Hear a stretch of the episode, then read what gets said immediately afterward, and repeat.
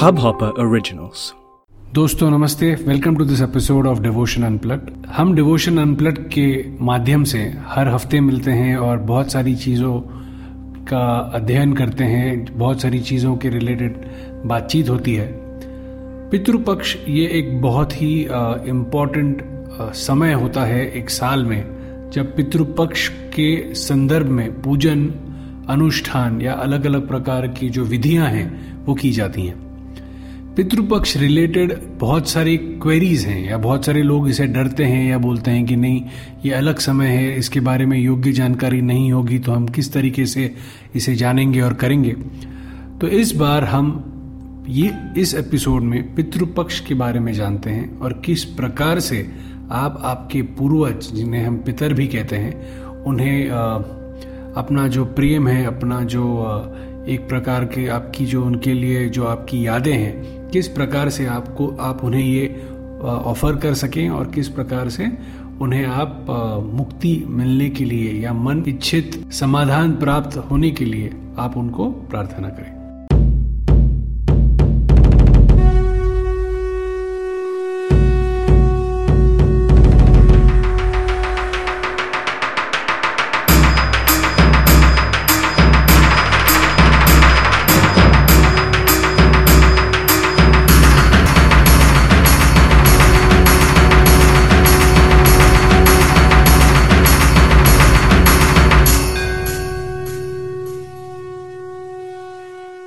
दोस्तों, आइए आज के इस एपिसोड में जानते हैं कि किस प्रकार से दानवीर कर्ण जब स्वर्ग लोग पधारे तो वहाँ पे जब उन्हें खाना परोसा गया तो केवल बहुत महँगे वाले आभूषण, सोना, चांदी, रत्न, ये सारी चीज़ें उन्हें ऑफ़र की गई और वो अचंभित रह गए। तो किस प्रकार से इस दुविधा से बाहर निकला जाए और क्या किया जाए? तो ये जब समस्या आई तो करण अपनी समस्या लेके देवों के देव इंद्र भगवान इनके पास चले गए। उन्होंने इंद्र भगवान को ये बात बताई कि मुझे खाने पीने में ये सारा परोसा गया है। तो इंद्र भगवान ने उन्हें कहा कि पूरे ज़िंदगी में उन्होंने बहुत अच्छे अच्छे दान पुण्य किए।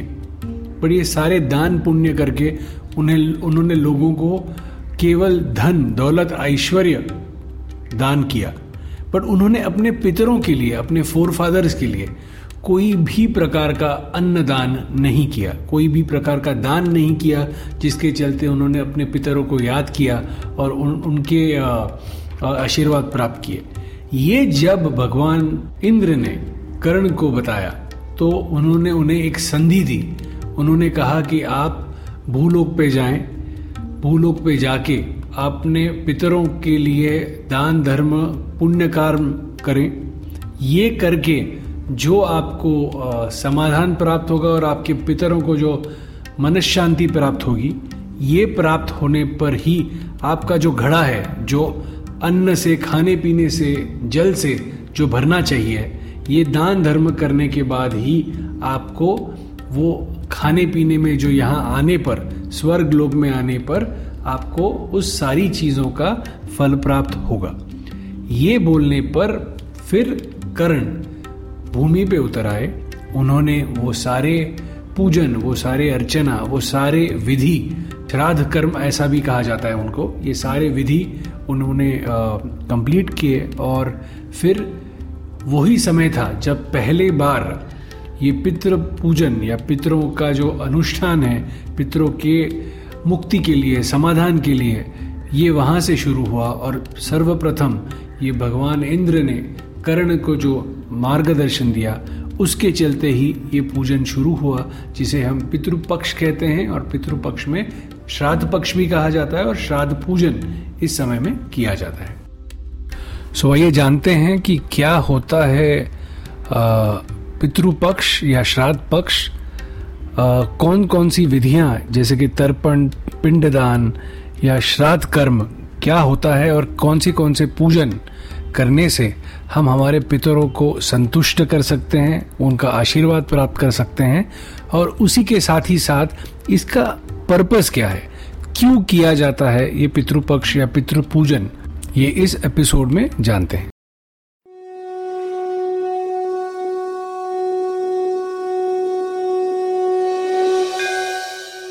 तो दोस्तों, चीज़ ऐसी है कि हम लोग जब भगवान या मंदिर में जाते हैं तो हम सात्विक रित्या पूजन करते हैं और भगवान जो देव लोग हैं, इनके जो जो रिप्रेजेंटेटिव्स जैसे हम उसे समझते हैं तो उनका पूजन करते हैं।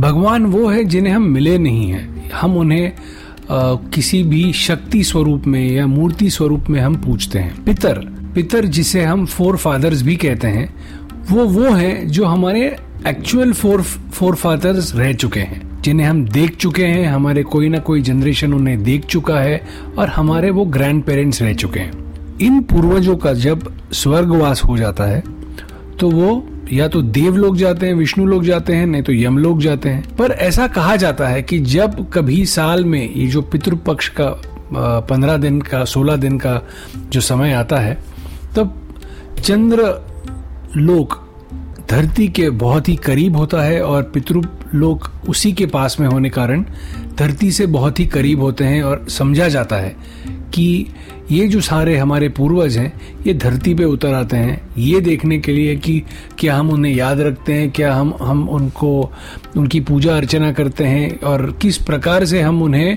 संतुष्ट करते हैं, जाके वो हमें आशीर्वाद दे सके और हमारी ये सारी मनोकामनाएँ पूर्ण कर सके। तो इस पितृपक्ष के दौरान ये विधि होती है कि अलग अलग प्रकार के जो पिंडदान है, तर्पण पूजन है या श्राद्ध कर्म है, ये किए जाते हैं। तो आइए इसी के साथ और एक कहानी जानते हैं, जो बहुत ही प्राचीन है और बहुत ही अलग मान्यता रखती है। लोगों को ये ये कहानी समझाती है कि हम अगर ये पूजन करते हैं और हम अगर अपने पितरों को इस पितृ पक्ष में याद करके उन, उनका अगर श्राद्ध कर्म या पूजन करते हैं तो किस प्रकार से वो हमें आशीर्वाद देते हैं?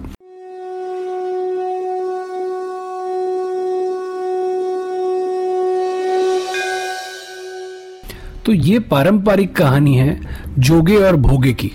ये दो भाई थे ये एक गाँव में रहते थे, चोगे बहुत ही अमीर थे और भोगे गरीब थे, उनके पास ज़्यादा पैसा नहीं था बट भाई थे।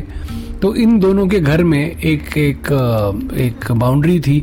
तो एक घर में बहुत खुशहाली और बहुत पैसा और बहुत सारा अन्न और समाधान था और एक घर में ये कुछ नहीं था।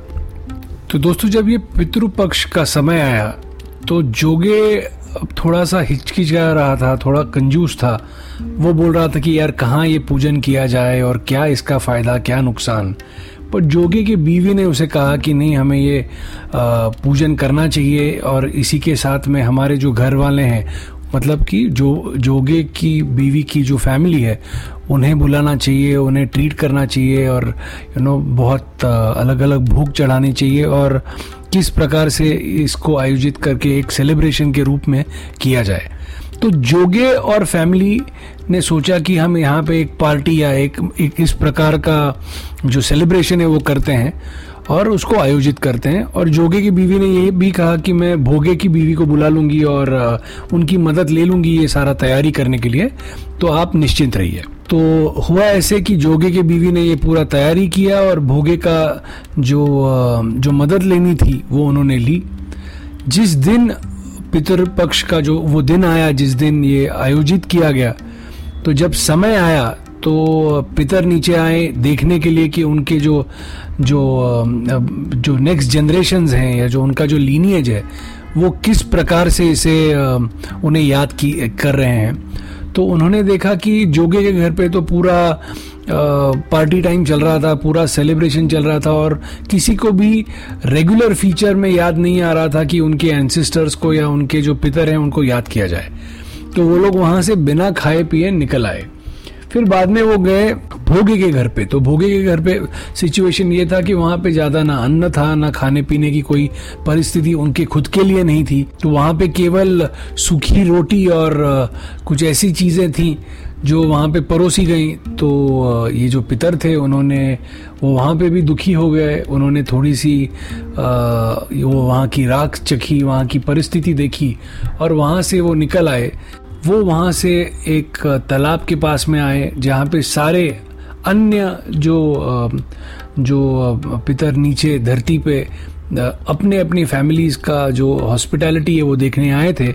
तो उन्होंने देखा कि सब लोग सेलिब्रेट कर रहे हैं, बहुत ही आनंदी हैं कि हमने ये खाया, हमने वो खाया। पर जोगे भोगे के जो पूर्वज थे वो बहुत ही दुखी थे। तो फिर उन्होंने डिस्कस किया कि जोगे ने जो किया वहाँ पे तो उसने जो किए करना था किया पर हमें कुछ ऑफ़र नहीं किया। या जिस प्रकार से वो फॉर्मल पूजन या जो रिचुअल्स फॉलो करने थे वो उन्होंने जोगे ने नहीं किए। वो केवल अपने आ, आ, बीवी के मायके वालों को इम्प्रेस करने के पीछे पड़े थे। भोगे के यहाँ पे परिस्थिति ये थी कि वहाँ पे सूखी रोटी भी नहीं थी ढंग से तो उनके पास अगर आ, कुछ अच्छा होता तो भोगे शायद अच्छी तरीके से उनका पितृपक्ष का जो पूजन था वो करता। ऐसा इन, इन्हें, ऐसा इन्हें लगा और उन्होंने फिर गाना गाना शुरू कर दिया कि भोगे के घर धन हो जाए, भोगे के घर धन हो जाए। तो ऐसे बोल के वो लोग वापस अपने पितृलोक चले गए। यहाँ पे भोगे के घर पे जब बच्चों ने अपनी माँ को पूछा कि, माँ, हमारे लिए खाने के लिए कुछ है क्या? तो माँ ने बस ऐसे ही बताया कि बाहर एक जो पानी का घड़ा होता है तो उसके अंदर कुछ रखा हुआ है, बच्चों जाओ और कुछ खा लो, क्योंकि उनके पास था तो कुछ नहीं और टालने के लिए उन्होंने बच्चों को बाहर भेज दिया। जब बच्चे बाहर गए तो उन्होंने देखा कि इस बड़े घड़े में जो पानी का घड़ा था वो बहुत अलग अलग सोने और चांदी के सिक्कों से भरा हुआ था। तो उनकी परिस्थिति बदली, वो बहुत आनंदित हुए और भोगे का जो परिवार था, वो भी अमीर हो गया और बहुत ही अच्छी तरीके से रहने लगे। जब अगला साल आया और अगले साल का जब पितृपक्ष आया, तब भोगे के फैमिली ने बहुत अच्छे तरीके से छप्पन भोग किए अलग अलग प्रकार के जो तर्पण पूजन की, श्राद्ध पक्ष का जो पूजन था, वो किया और पिंडदान किया। और उनके जो जो पितर थे या पूर्वज थे, उनके लिए प्रार्थना की और ये रिचुअल कंटिन्यू किया। तो इस कहानी से हमें पता चला कि जिस प्रकार से लोग होते हैं, जिनके पास आर्थिक स्थिरता या उन्नति होती है बट मानसिकता नहीं होती, ये पूजन करने का। तो किस प्रकार से पूर्वज उन्हें एक प्रकार से शाप दे के चले जाते हैं, और उसी प्रकार से एक फैमिली होती है जिसके पास इच्छा तो है ये सारा चीज़, ये सारी पूजन करने का, बट आर्थिक बल नहीं है। तो किस प्रकार से वो उन्हें आशीर्वाद दे के अपने जो वंशज हैं, उन्हें सुख, समृद्धि और धन प्राप्ति का आशीर्वाद दे के उनके अच्छे उत्कर्ष के लिए प्रार्थना करते हैं और वापस पितृलोक चले जाते हैं। दोस्तों ये पूजन और ये पितृपक्ष का जो जो समय है, जिसमें बहुत सारे लोग महालय श्राद्ध भी करते हैं, इस पूजन का बहुत बड़ा महत्व है। ये इस प्रकार से है कि ये जो आप उन्हें खाने, पीने या पूजन के द्वारा जो गौ माता को खाना खिलाया जाता है, जो चीटियों को खाना खिलाया जाता है या जो पक्षियों को या विशेषता काक देवता या कौवे को इस दरमियान खाना खिलाया जाता है। वो एक अलग प्रकार से इन पितरों को पहुँचता है और वो आपको आशीर्वाद देते हैं और आपका पूरा साल अच्छा जाए, इसकी कामना करते हैं। साल में ये पंद्रह सोलह दिन बहुत ही इंपॉर्टेंट हैं और ये पंद्रह सोलह दिन में ये पूजन अनुष्ठान करना बहुत ही योग्य समझा गया है। मैं हर वक्त ये बात बोलता हूँ कि ये जो सारी रूढ़ी परंपराएँ हैं, ये सारी चीज़ें हमारे पूर्वजों ने हम तक पहुँचाई हैं और हम, हमारे नेक्स्ट जनरेशन्स को पहुँचाते रहेंगे। अपना दान, धर्म, पुण्य और ये श्राद्ध कर्म अच्छी तरह से अगर आप उसे पार कर पाएँ या आप इसे अच्छी तरह से ऑफ़र कर पाएँ तो डेफिनेटली ये एक प्रकार का ईंधन है जो आप आपके पूर्वजों को देते हैं, उनका एक साल अच्छी तरह जाने के लिए और आपके खुद को एक अच्छी तरीके से, उनके मार्ग मार्ग से आशीर्वाद मिलने के लिए। तो दोस्तों, इस प्रकार से इस सेक्शन में जो रिचुअल है रिचुअल जो श्राद्ध कर्म का है या तर्पण का है या पिंडदान का है, इसके बारे में हमने जाना। ये अलग अलग जगहों पे ये पूजन होता है। महाराष्ट्र में त्रंबकेश्वर मंदिर में पितृदोष निवारणार्थ पूजन होता है, काल सर्पदोष निवारणार्थ पूजन होता है और त्रिपिंडी श्राद्ध होता है। बट सबसे इम्पोर्टेंट जो जगह है, जिसको ये आशीर्वाद है, जहाँ पे ये सारे जो लोग वहाँ जाके पूजन करेंगे तो डेफिनेटली उनके पूर्वजों को शांति मिलेगी और सुख समृद्धि और धन प्राप्ति भी होगी। वो जगह है जिसका नाम है गया। तो आइए टेंपल ट्रॉटिंग के सेक्शन में गया इस जगह के बारे में जानते हैं और किस प्रकार से एक असुर जिसका नाम गयासुर था, उसको विष्णु भगवान ने आशीर्वाद दे के उसे एक अलग ही महती या अलग ही इम्पोर्टेंस प्राप्त करवा के दिया। उसके बारे में जानते हैं अपने टेंपल ट्रॉटिंग सेक्शन में और ये भी जानते हैं कि गया ये मंदिर और ये गया के बारे में जो वहाँ पे विष्णु पद का मंदिर है, उसकी स्थापना कैसी हुई और उसके पीछे क्या गूढ़ रहस्य है अपने टेंपल ट्रॉटिंग सेक्शन में। आइए दोस्तों, जानते हैं कहानी गयासुर की।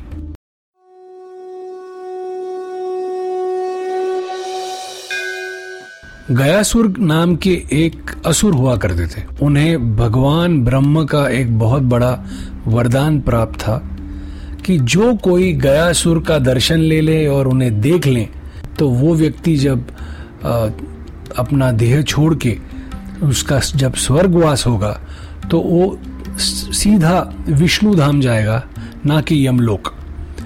विष्णु धाम यानी स्वर्ग यमलोक यानी नर्क। तो ये परिस्थिति थी तो बहुत सारे लोग जाके गयासुर का दर्शन लेते और जब कभी उनका समय आता तो वो सीधा विष्णु लोक जाते। ये परिस्थिति उद्भवने पे यमदेव चले गए ब्रह्मा, विष्णु और महेश के पास और उन्होंने कहा कि ये तो गलत हो रहा है क्योंकि बहुत सारे लोग हैं जिन्होंने बहुत पाप किया है, बहुत सारे गलत चीज़ें की हैं। बट वो गयासुर का दर्शन लेके सीधा सीधा विष्णु लोग जा रहे हैं और उन्हें बहुत ही गलत लोगों का वहाँ पे विष्णु लोक में आगमन हो रहा है। तब भगवान विष्णु ने कहा कि हमें कुछ करना चाहिए जिसके चलते इस चीज़ का रूपांतर गलत में ना हो। ये जब परिस्थिति उत्पन्न हुई तो ब्रह्म भगवान ने गयासुर को बुलाया और उससे कहा कि हम एक महायज्ञ करना चाहते हैं और ये यज्ञ आपके पीठ पे हम स्थापन करके करना चाहते हैं। तो गयासुर एक बहुत ही महान ब्रह्म भक्त था। उन्होंने कहा, जो आपकी आज्ञा और ये बोल के ये हवन पूजन शुरू हुआ। जब हवन पूजन शुरू हुआ तो थोड़ी देर के बाद गयासुर का शरीर हिलने लग गया। जब उसका शरीर हिलने लग गया तो उन्होंने एक शीला, एक बहुत बड़ा पत्थर या स्टोन गयासुर के पीठ पे रख दिया और वहाँ पे ये हवन कार्य आगे बढ़ा। जब ये पीठ पर हवन हो रहा था और गयासुर का शरीर हिलने लग गया तो किसी ने सजेस्ट किया कि हम इसके पीठ पे एक शीला रख देते हैं, जिसके चलते ये जो गयासुर जो हिल रहा है, वो हिले नहीं और पूजन या अनुष्ठान या हवन जो हो रहा है, वो सही तरीके से हो। जब उन्होंने ये किया, फिर भी गयासुर का हिलना नहीं रुका। तो किसी ने सजेस्ट किया कि हम इस पर प्रहार करते हैं और ये जो जो जिस प्रकार से ये ये हवन को जो डिस्टरबेंस हो रहा है या तकलीफ़ हो रही है, इसे रुकाने की कोशिश करते हैं। तो गयासुर ने फिर बाद में ये, उसे जब ये पता चला तो उन्होंने भगवान विष्णु को प्रार्थना की।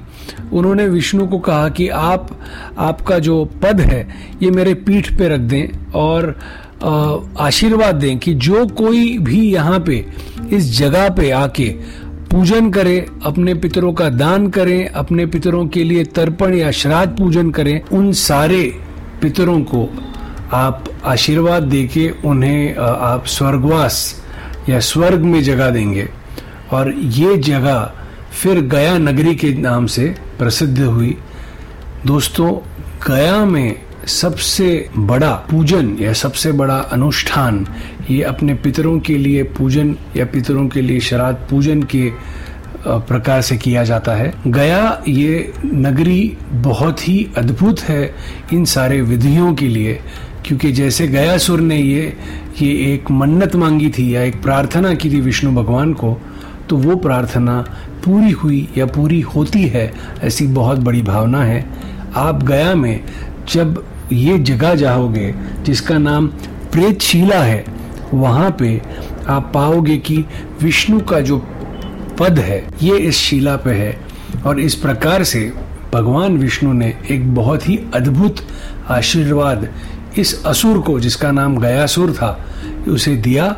और हम मनुष्य योनि के लिए या हम मनुष्य लोक के लिए ये अलग प्रकार का एक उदाहरण स्थापित किया कि आप अगर वहाँ जाके पूजन करें तो आपके पितरों को मोक्ष प्राप्ति डेफिनेटली होगी। तो दोस्तों, आज के इस एपिसोड में हमने जाना किस प्रकार से पितृपक्ष में पूजन करना चाहिए, किस प्रकार से विश्वास और भावना से इन सारे रिचुअल्स को फॉलो करना चाहिए, और अलग अलग विधियाँ या अलग अलग पूजन हम हमारे स्वार्थ के लिए करते हैं, हम भगवान के लिए करते हैं, जिन्हें हम कभी ना मिले, ना कभी देखा। बट ये जो पितृ पूजन है, या पितृ, पितृओं के लिए जो हम अर्पण करते हैं, पूजन करते हैं, तर्पण करते हैं, ये उनके लिए हैं जो हमारे पूर्वज हैं। तो मुझे आप सबसे एक विनती करनी है कि आप इन सोलह दिनों में आपके पूर्वजों के लिए जब सही मुहूर्त या जब जब सही उनकी जो तिथि है जिस पे वो गुजरे हैं, उस तिथि के दिन उनके लिए पूजा अर्पण करें, तर्पण करें, श्राद्ध कर्म करें और वो आपको ब्लेस करें, वो आपको आशीर्वाद दे और आने वाला साल आपके लिए उचित जाए। ये सारी मनोकामनाएँ आपके मन से पूरी हो। ये हम प्रार्थना करते हुए इस एपिसोड को पूरा करते हैं। डिवोशन अनप्लग्ड में हम कोशिश करते हैं कि ज़्यादा से ज़्यादा इन्फॉर्मेशन आप तक आए। उसके पीछे की जो स्टोरी है रिचुअल है, या अलग अलग जो जो ख्यातियाँ हैं, वो आप तक पहुँचे। हर हफ़्ते हम गुरुवार को मिलते हैं। आइए, इस एपिसोड को हम यही समाप्त करते हैं। So friends this is Girish Kulkarni your friend signing off from this episode of Devotion Unplugged powered by Temple Connect. You can go online and look up for the website Temple Connect dot com और look us up on the Facebook page thank you for listening sharing and spreading positivity together Om नमः शिवाय ओम नमः शिवाय ओम नमः शिवाय